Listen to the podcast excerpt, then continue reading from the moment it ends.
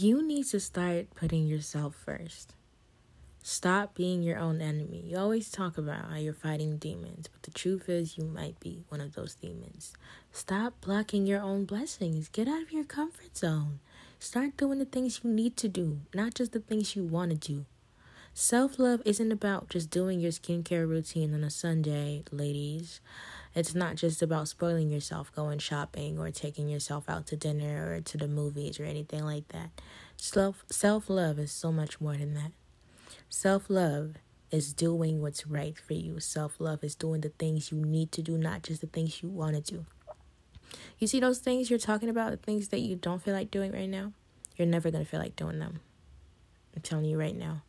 You're never going to feel like doing those things, which is why you just need to do it. You're never going to be ready. It doesn't matter what it's about. Doesn't matter what it's about. You're never going to be ready, whether it's about that relationship or that job or moving to another country or whatever it is, whatever decision that you need to make and you're not making, you're not taking because you keep thinking that you're not ready. You're never going to be ready. And you also don't have all the time in the world. So do it. Just do it. Believe in yourself. Trust, put all your trust in God, and you'll be fine you get to an age where you have to be your own parent. You have to parent yourself because no one is coming to force you to do those things.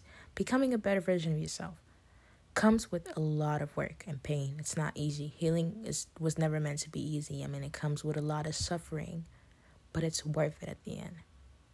You can do whatever you put your mind to. Don't ever forget that.